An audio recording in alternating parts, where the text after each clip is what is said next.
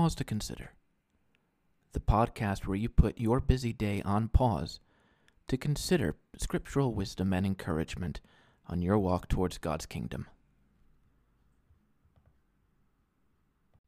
Thanks for joining me for another week on Pause to Consider. I'm Sam Taylor, here to get you thinking about the Word of God. In 1992, at the Olympic Games in Barcelona, millions watched the semifinals of the 400 meter sprint from their homes. Among those participating in the race was a British athlete named Derek Redmond, who held the British record for the 400 meter sprint and was touted as a favorite to win the gold medal.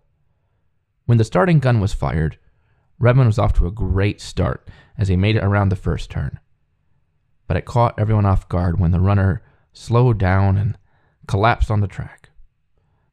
The audience in Barcelona, as well as those watching on TV worldwide, gasped as they realized his injury. He had completely torn his hamstring, which left him incapable of putting any pressure on his right leg.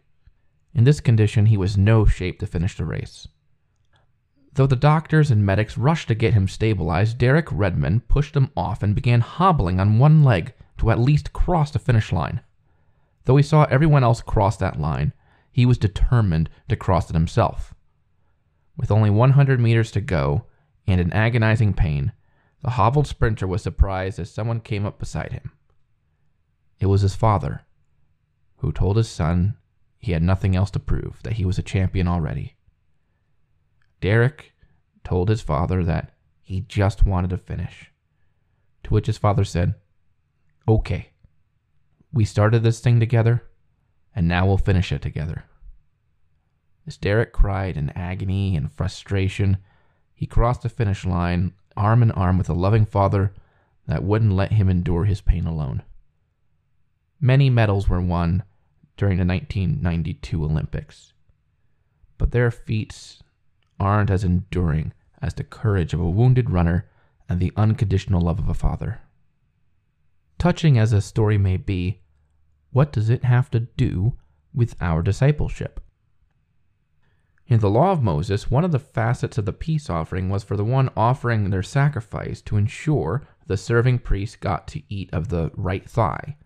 In the King James, you might read it as the right shoulder. We're taught about this in Leviticus 7, verses 32 to 34, which reads And the right thigh you shall give to the priest as a contribution from the sacrifice of your peace offerings. Whoever among the sons of Aaron offers the blood of the peace offerings, and the fat shall have the right thigh for a portion.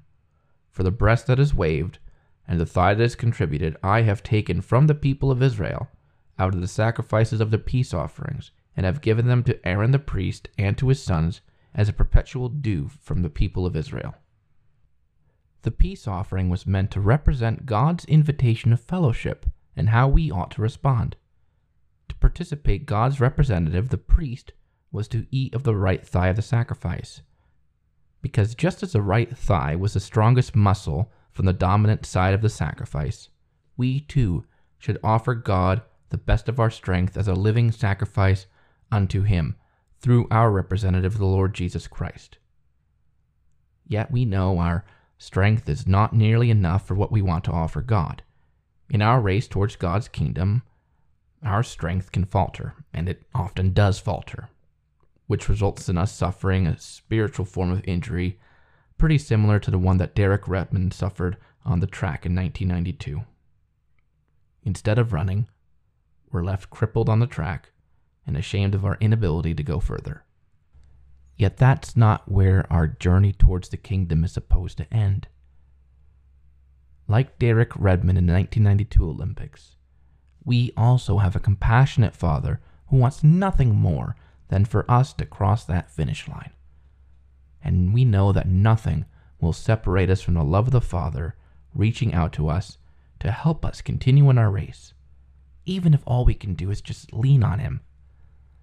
Of all the passages about God helping us and about God lifting us up, it's Psalm 37, verses 23 and 24 that resonate with me most in the context of this story. The steps of a man are established by the Lord when he delights in his way. Though he fall, he shall not be cast headlong, for the Lord upholds his hand. Our God is able to help us when we are incapable of helping ourselves. Through our weaknesses and limited endurance, God can perform mighty works in us and through us that his name may be glorified. And though we know God and his Son, the Lord Jesus Christ, have all power to bear us up, it's often that the instrument of doing so is our fellow brothers and sisters in the Lord Jesus Christ. Galatians 6, verse 2 tells us to bear one another's burdens and so fulfill the law of Christ. And that's not fulfilled when we're so focused on our own personal benefits of the kingdom that we forsake the weak and the vulnerable along the way. When we're told that all runners run, yet only one receives a prize, perhaps we forget that the prize has already been won by the Lord Jesus Christ. We share victory in Him when we are self sacrificing and loving after His example.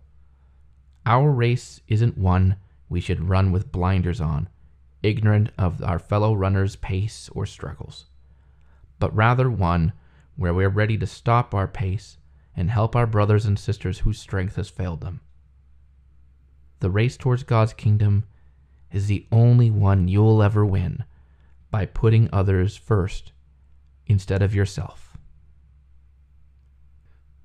Therefore, since we are surrounded by so great a cloud of witnesses, let us also lay aside every weight and sin which clings so closely, and let us run with endurance the race that is set before us, looking to Jesus, the founder and perfecter of our faith, who, for the joy that was set before him, endured the cross, despising the shame, and is seated at the right hand of the throne of God.